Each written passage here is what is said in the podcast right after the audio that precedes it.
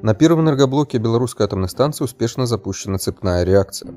В реакторе первого энергоблока Белорусской атомной станции началась управляемая цепная реакция деления. В соответствии с графиком сооружения Белорусской АЭС на первом энергоблоке успешно запущена цепная реакция, реакторная установка выведена на минимально контролируемый уровень мощности.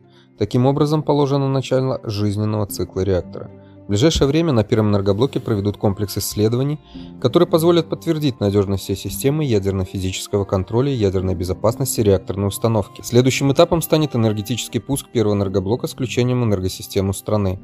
Белорусская атомная станция с двумя реакторами ВВР-1200 суммарной мощностью 2400 МВт строится по российскому проекту АЭС-2006 вблизи Островца Гродненской области. Генеральным подрядчиком выступает госкорпорация «Росатом».